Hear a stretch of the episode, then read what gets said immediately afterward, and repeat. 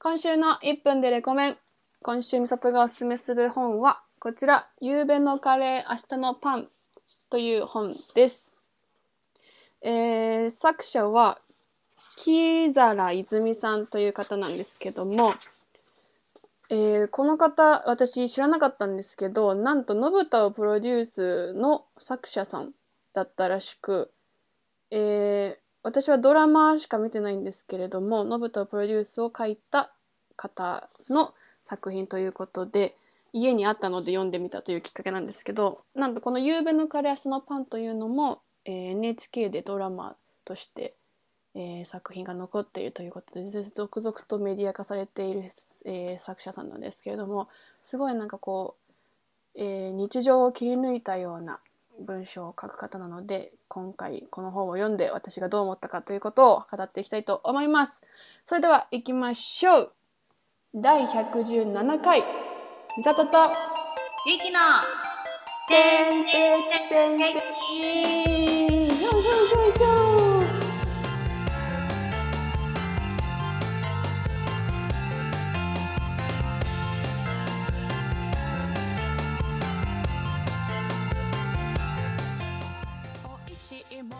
最近ハマっているストレッチが、えーバスタオルを足にかけてこう寝っ転がって足にかけてバスタオルを引きながら、えー足を片方ずつ伸ばすっていうちょっと 言葉で説明しづらいんだけど。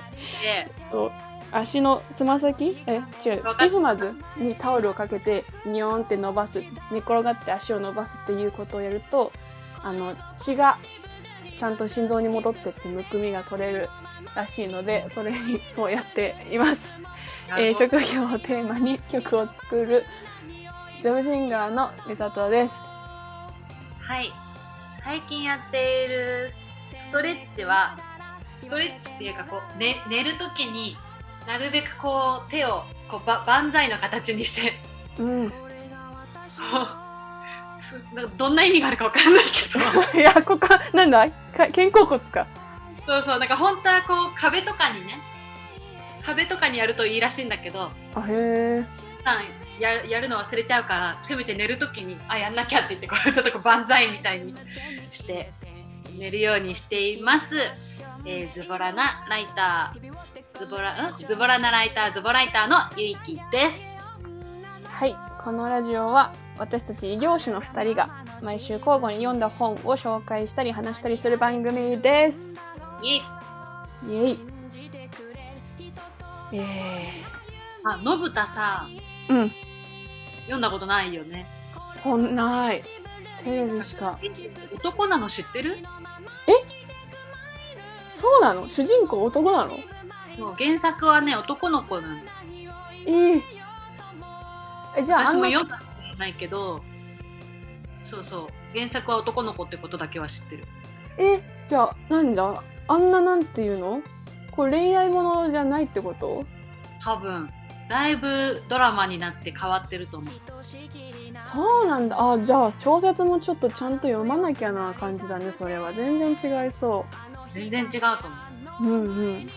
あ、じゃあど、もしかしたらこの夕べのカレー明日のパンも、その NHK 女のドラマ？ではちょっと内容は違うかもしれない。確かにね。どうなんだろう。うん。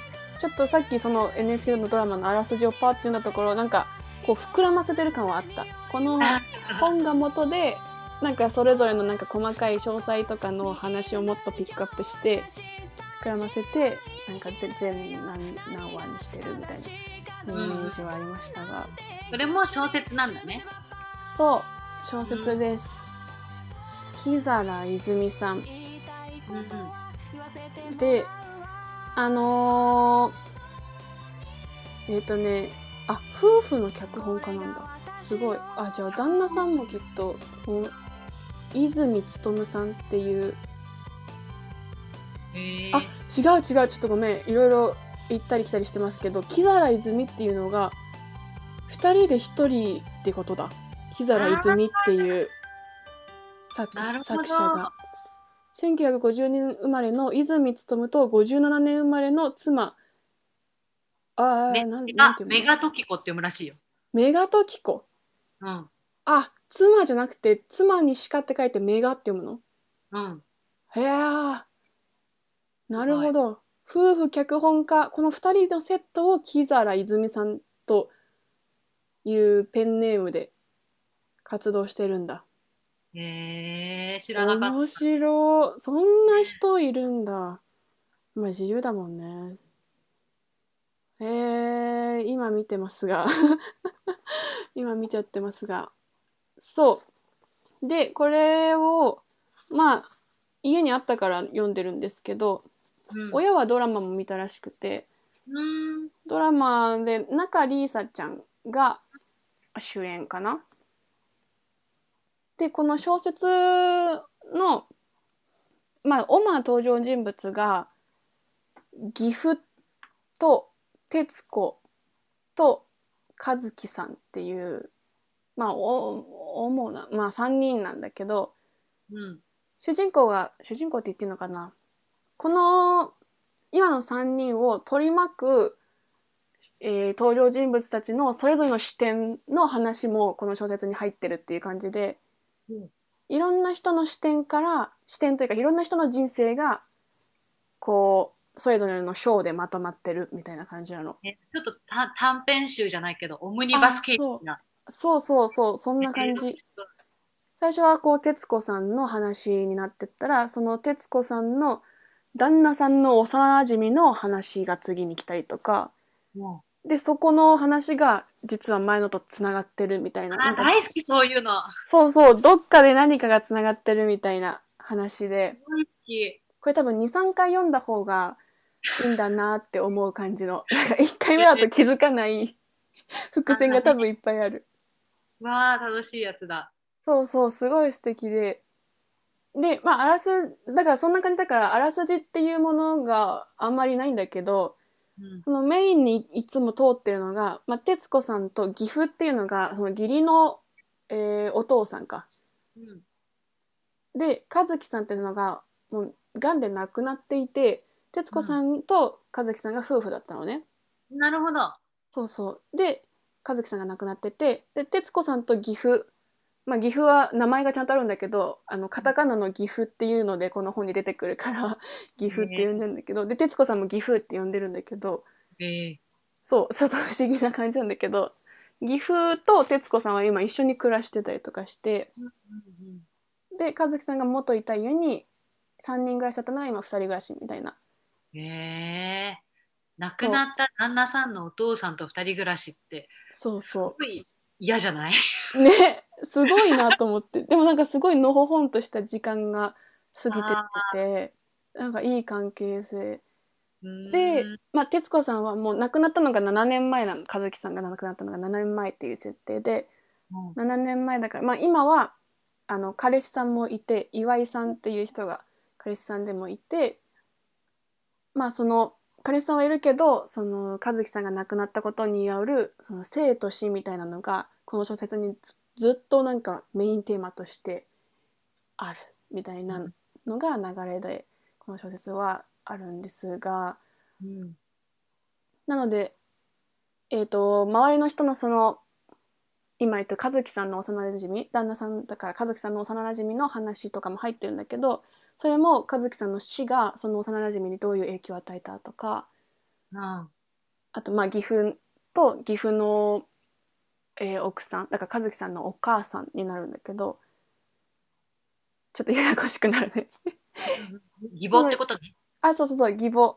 うん。まあその方も今亡くなっちゃってるんだけどその方の、まあ、生きてる時の視点からその岐阜を描いたりとか。あーじゃあちょっとこう時間軸もいっぱい移動そうしてなのよ。時間軸も移動するからちょっとえっ、とえっ、とえっ、とってなるんだけど。えそうだからこそ多分23回読むとあこれがこうなってこうなってってなるんだろうなっていう感じですごい面白い。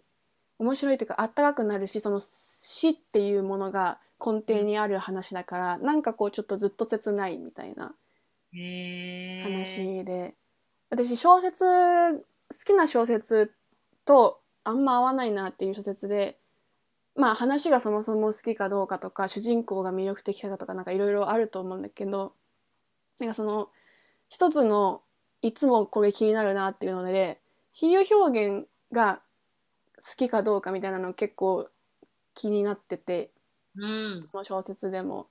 うん。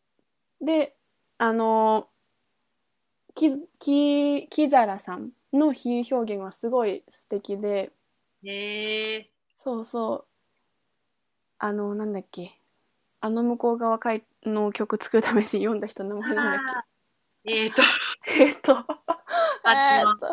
ね、あの方ね。美しい人のあ西加奈子。西加奈子さん。西加奈子さん。西加奈子さんも比喩表現がすごい好きだったりとかするんだけどうん。そのひ小説ってこうわかんない。文字数多分ないよね。制限ないと思うからうん。その表現がない制限がないからこそ多分説明できることって無限にあると思うんだけどうん。でもなんか比喩表現のためにさこう前置きがめっちゃ長いのもなんかちょっと違うじゃん。うんなんかこの比喩表現をしたいがためにこうダラダラダラダラ 前置き書いてやっとこの比喩表現につながるんかいみたいな書き方する人もいるけどいやうんいらんやんってなるぐらいじゃないなんかちょうどいいよあここの比喩表現につなげたいからこの説明があったのねみたいな程よいつなぎ方をする書き方をする人が好きでうんうん。この木皿さんまあ2人だけど2人組だけどはすごい素敵な表現をする人だなって思いました。え、ちょっと今さ、うん例えばっていうのがあったら知りたいわ。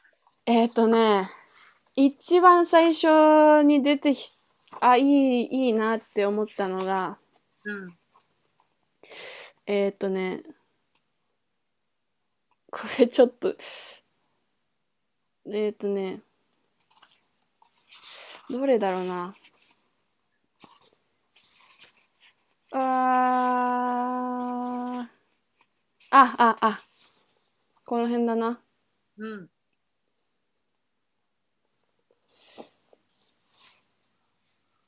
ドキドキ。わちょっとこれ前置き長いんだけどさうんうん。読んで。えーとねちょっと長いですうん。えー、電車を待ってるのね徹子さんが。うん、でホームに並んでてでホームに並んでるところで前に女の子が立ってるの。うん。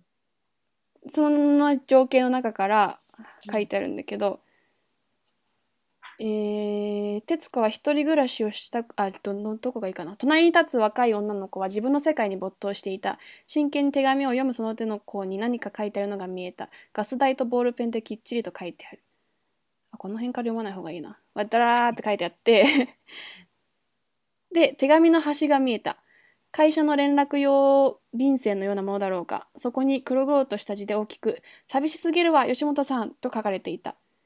ものすごく下手くそな字だった思わず目で追うとあとは小さな字で「転職ですか?」とか「結婚するんですか?」とか「なんで突然辞めたんですか?」とかこまごまと書かれていて最後にこれまた大きな字で「徳田剛」と殴ったように書いてあった女の子は手紙を見ながら携帯を取り出して真剣に何やら打っていたがやがてメールでは間に合わなくなったのが「ああもう」と小さく言うと諦めたように携帯を折りたたみ改札に続く階段を息を詰めて見つめたそしてちょっと躊躇躊躇した後思い切ったように並んでいる列から離れて全速力で階段に向かってかけていった。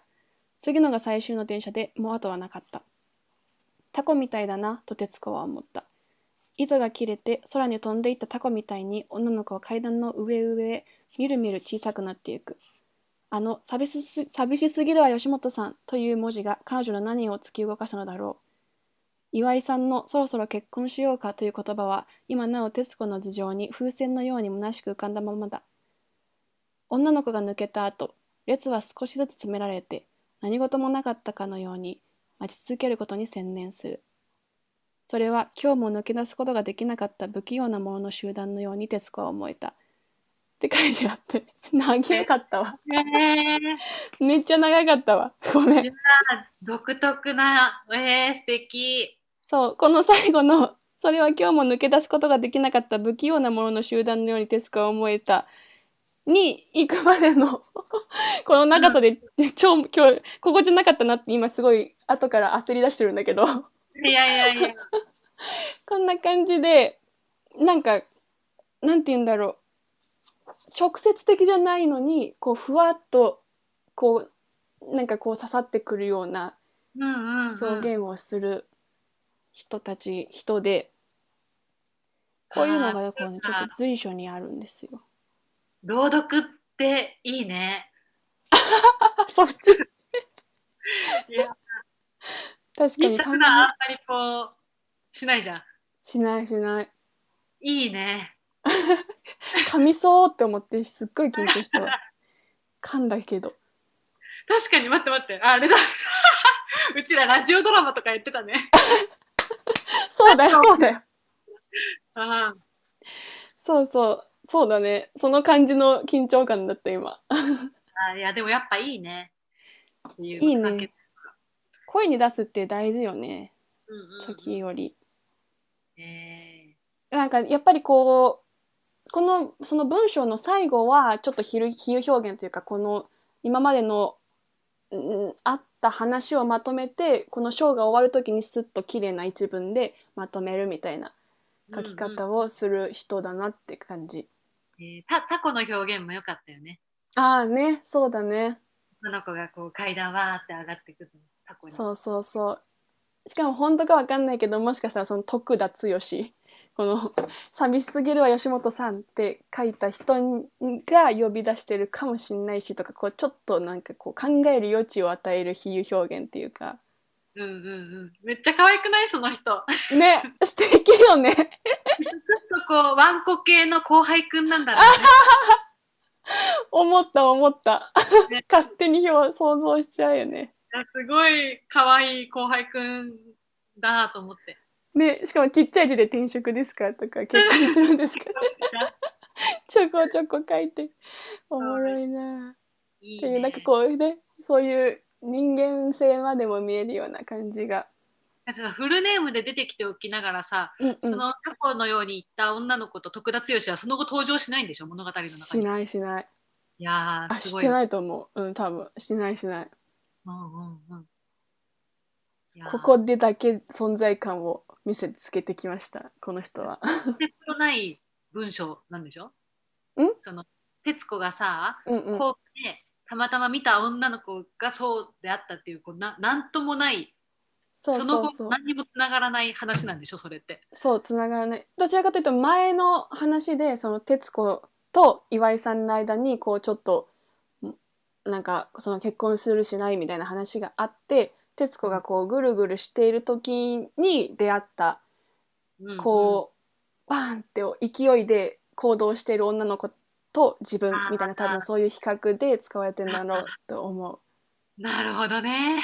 せなんかねわーってなるわーってなるような。うんうん。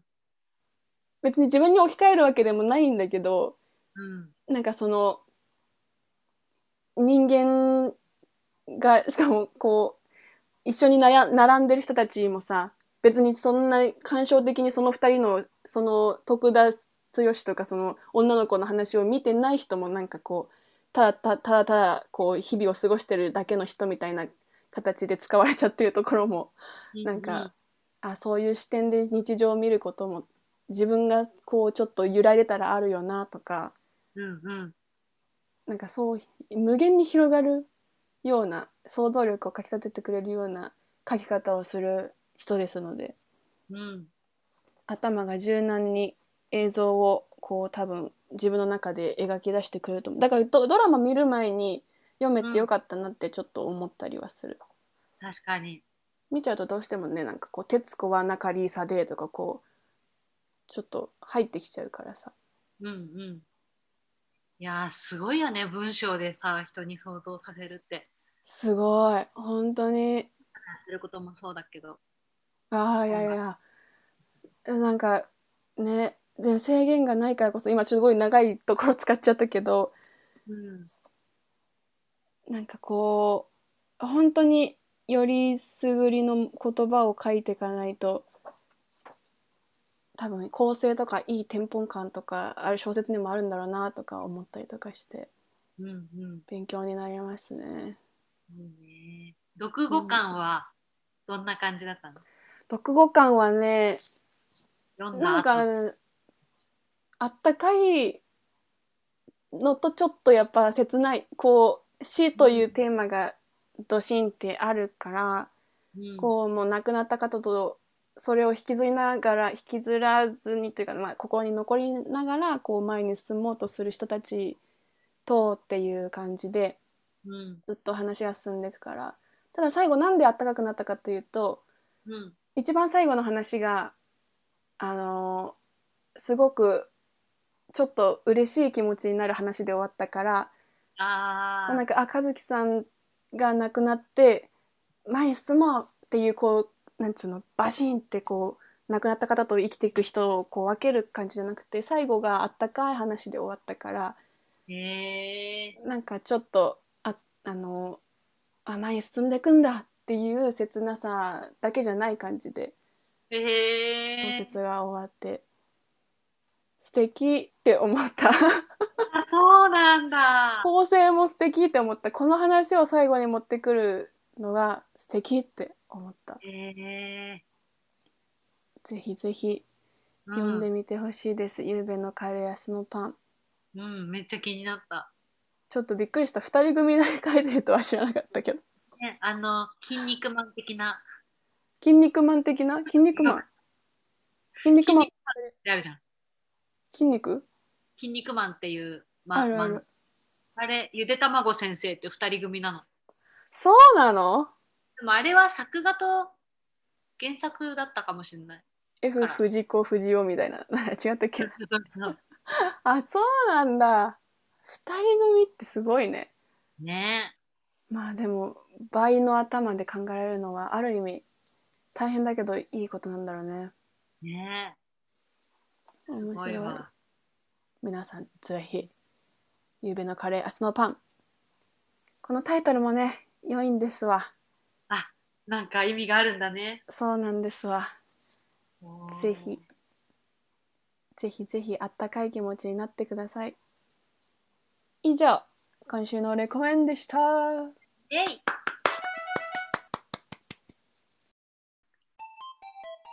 アジアントラベラーさんからのリクエスト。ビールの CM 風。タラッタ。タンタラタ。ンタンタラタ。ンタラタ。ンタンタラタンタラタラ電線ラジオビールが待ってるから。ちょっと前。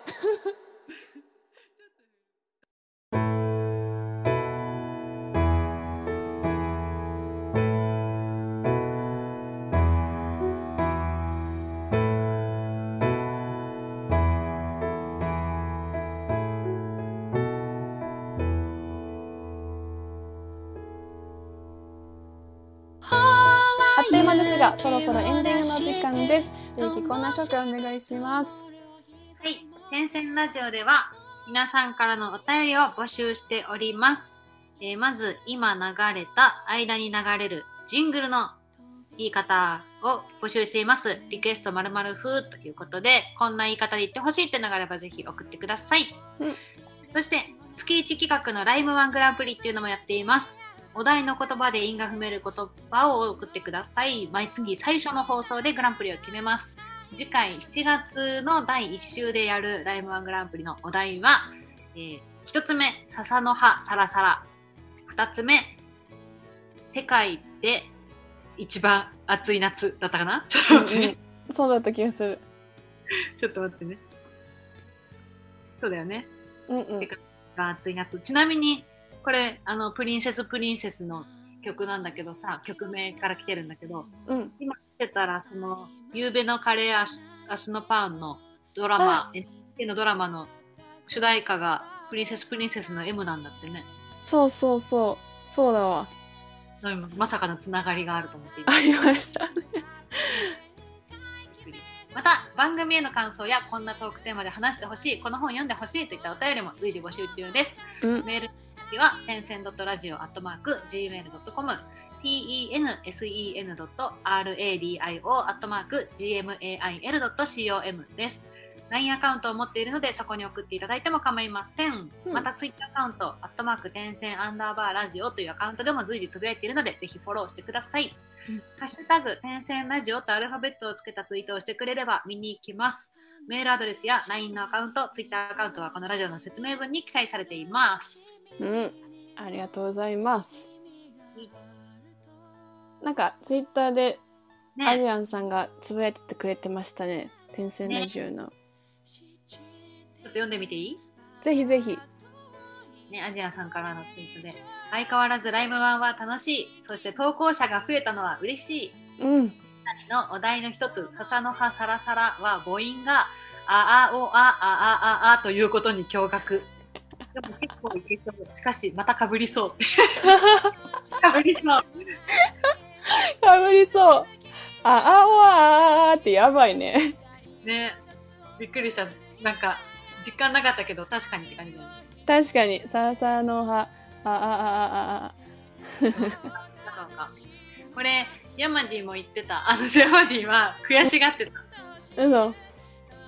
あの、キューン、キューンつらいぞが選ばれたことに対して、なるほどね、みたいな、あロマンティックな感じがいいのね、とか、あとは自分でやってみて、うんうん。アジアンさんの凄さに気づくって言ってた。王座、王座。そうそうそうそう。そう これ聞いてるのと参加するのは全然違うんだよね。違うのよ。ぜひ参加してほしいね。ね。次回もぜひぜひ。面白い、今の。いね。や、ほんと、王座に君臨するからね、アジアンさんは、本当に。いやぜひ参加してくだー、葛さ藤はすごいよね。い。ね あれはすごい。でも改めて思ってる。ねスンってきたもんね。ね。何の、ん？っていう、こう、疑念というか、そんなもん何もなく、ね。素晴らしい。ぜひ、皆さん引き続き募集してます。7月も楽しみましょう。うん何か告知などはございますか？毎週の。そうね、相変わらずブログを書いております。うんうん。毎日更新しても、ちょっと最近中身がもう最近どころじゃない、もうずっと言ってるわ。中身が空っぽな日もありますが、毎日1本、一本出すってことはしているので、うんうん。いや、これがさ、意外と、この間高校の友達に会ったら、うん。読んでるよ、ちょっと最近サボってるでしょとか言われて、えー、嬉しい。読んでる人いるんだみたいな、このラジオもそうだけどさ、うんうんうん。読んでる人聞いてる人いないと思ってるからさ 本当やね。なっていやそうそうそういう人がいると思うとねちゃんとしなきゃって思う毎日でございます。本当でございます。聞いてくれてありがとうございます。見てくれてありがとうございますだね。ラジオレポートもさ毎週水曜日に出してるんだけどさ、うんうん。アジアンさんがそれをこうツイッターで投稿ね。したりしてくれてるから、あ読んでくださってると思って ちょっと食って、食ってなるよね。こう、ネクタイ締め直しじゃないけど。最近その天才ラジオレポートの書き方もちょっと変えて最後うん編集後期って言ってこうちょっと編集しながら思ったこと聞きながら思ったこと編集じゃないや収録中の裏話とかちょこっと書いたりするように工夫し始めたのでぜひラジオ聞いた後はあ天才ラジオレポートまで読んでいただけるとありがたいです。うん。ぜひぜひ。いつもなんかリツイートしようとす思うけど、いない。まあでもね、あの、したい時と、今回はちょっといいかなっていう時もあるだろうし、なるべくします。ぜひ。うん。ミサは？私は、えっと、7月11日のライブが無事に遂行されることを願いながら日々、えー日々活動しておりますので、うん。ぜひ、ぜひぜひ、もうワクチンが、ワクチンもどうなんだろうとは思うけど、ワクチンがこうね、ちゃんとみんなが、あ、そろそろ大丈夫じゃないっていうのがこう広がっていく雰囲気になったらいいなって思っております。うん。今またどんどん下がってるからね。そうそうね、いい、いい調子だね。そうそう。だからその変異株とかそういうのをこうどうにか水際対策していただいて、うんうん。ちょっとフェスもやるでしょ、今年はだって。あ、それこそ今まさにうんうん。愛知で森山道みたいな名前のフェスがやって、私の大好きなシェフクックスミーっていうバンドがお！出店したりしてる。愛知？愛知県で。うーん。あーやっぱじゃあこうちょこ私ちょこ。この間アリーナでもさグリーンルームやってたしさ。やってたグリーンルーム。そうそう。だからや。ややってるとこはやってるから。うんうん。そうね。多分今回も緊急事態宣言なかったらやったんだと思うけどこう前回やめたのに今回はやるんかいみたいな多分なんかそういうのが多分制作してくれてるイベンターさんの中であったんやと思いますわ。なるほどね。うん。まあなのでまあ我慢が長いですが。うんあのライブ以外にもいろいろ動いておりますのでそれおもご連絡できるのを楽しみに日々やっていきたいと思います。ういそのような感じですかね。うん、あ一個さおなんかちょっと最近キングコング西野さんの Voicy を聞いてねうんうん感化されててうん。やっぱ夢は持たなきゃって思ってはいはい。でっかいことを言ってそれできんの？みたいなことを言っとこうって思って。はいはい。うん。本屋さんになりたいってずっと言ってるじゃん。うん。いつかこう田舎ここで骨をうずめるっていう本屋さんでもう飲食もできて泊まることもできてこう国内だけじゃなくて海外とかから来た人も泊められるような、うん。ま、街と日本全体街と世界をこうつなげられるハブのような場所を作りたいんだけどうん。そうするにあたってやっぱどういう街がいいかなって思ったら学生がいる街がいいなと思ってうんうん。だから大学がある街がいいなって思ったんだけどうん。もう私が大学誘致しちゃおうって最近ね思ってたのよ。おうおうおう。それを一個夢にする。かっけえな。夢の一つ、そう、私がいつかここって決めたい田舎にもしまだ大学がなければ、もう私がうん誘致、いいね。もう一個誘致したいものは、うん。リアル脱出ゲーム。ああ、なんか私規模変わりそう。そうそうそう。あ裏のの、山でやるとかになりそう。地方都市に結構もう進出してるんだけど、あ、そ地方うなんだ都。市じゃなくて田舎でやりたいから私は。田舎に住みたい。なるほど、なるほど。田舎に誘致する。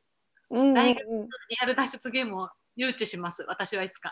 いいね。いいね。誘致ってかなんなんかここでやればこんなメリットあるよってすればできるのかな？どうなんだろうね。ね。でもそこでじゃあ街を作るってことだね。そうもう街づくりがね、こうなってくると。そうだね。街づくり。いやでも街づくりの人たちってそういうの好きそうだからこうめちゃくちゃ協力してくれそうん。そういうの語っていこうと思いました。う。うん。ミスさんもなんかこれにかこつけてなんかあれば。えー。私ずっと言ってるのは北欧に住みたいってずっと言ってるね。あ、そうなんだ。あれそうなんだ。いいね。言ってるけど、この前さ、それこそ YouTube で、なんか知らんけど、レコメンで、北欧の実は嫌なところみたいなのを北欧人が、私 YouTube で北欧のやつなんて見てないのに。聞いてんだって。え？思わない？なになにえ、こう、友達と喋ってる内容がその後、YouTube に出たりするからさ、レコメンで。いやもう絶対聞かれてるってよく思う。怖い超怖いじゃん、そんなの。ね。あ、でも、そうかもね。なんか LINE とかわかんないけど、そのなんかさ、アプリとか入れてたらさ、全部抜かれてそうだよね。ね、わかんないけど。勝手になんか、世界の七不思議みたいなことを言い始める。いや、あると思いますよ。ぜ絶対あるよ、そんなの。うん。それでその YouTube で、なんだっけな、それはフィ、ね、デンマークだっけな、ノルウェーだっけな、忘れたけど、なんか、こここ北欧のここが嫌だみたいな。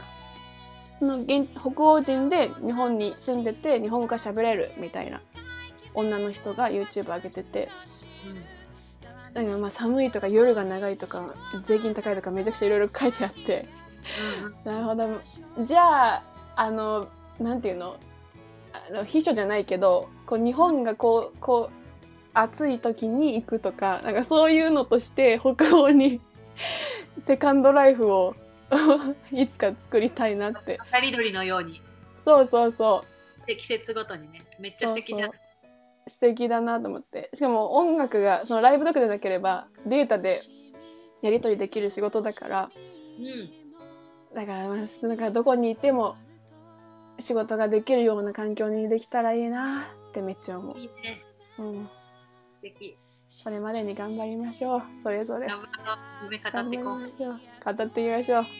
そしたら仲間が増えていくだろうしね。そういう仲間が。うんうん。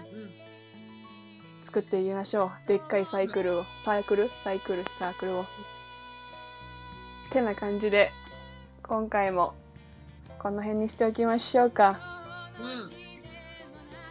それではここまでのお相手は職業をテーマに曲を作るジャブシンガーの美里とズボライターゆいきのズボラマガジン編集長ズボライターのゆいきでした。今週も1週間頑張っていきましょう。しょうここまでお聞きいただきありがとうございました。さよなら。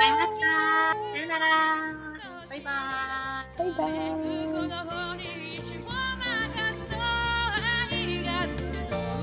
Show.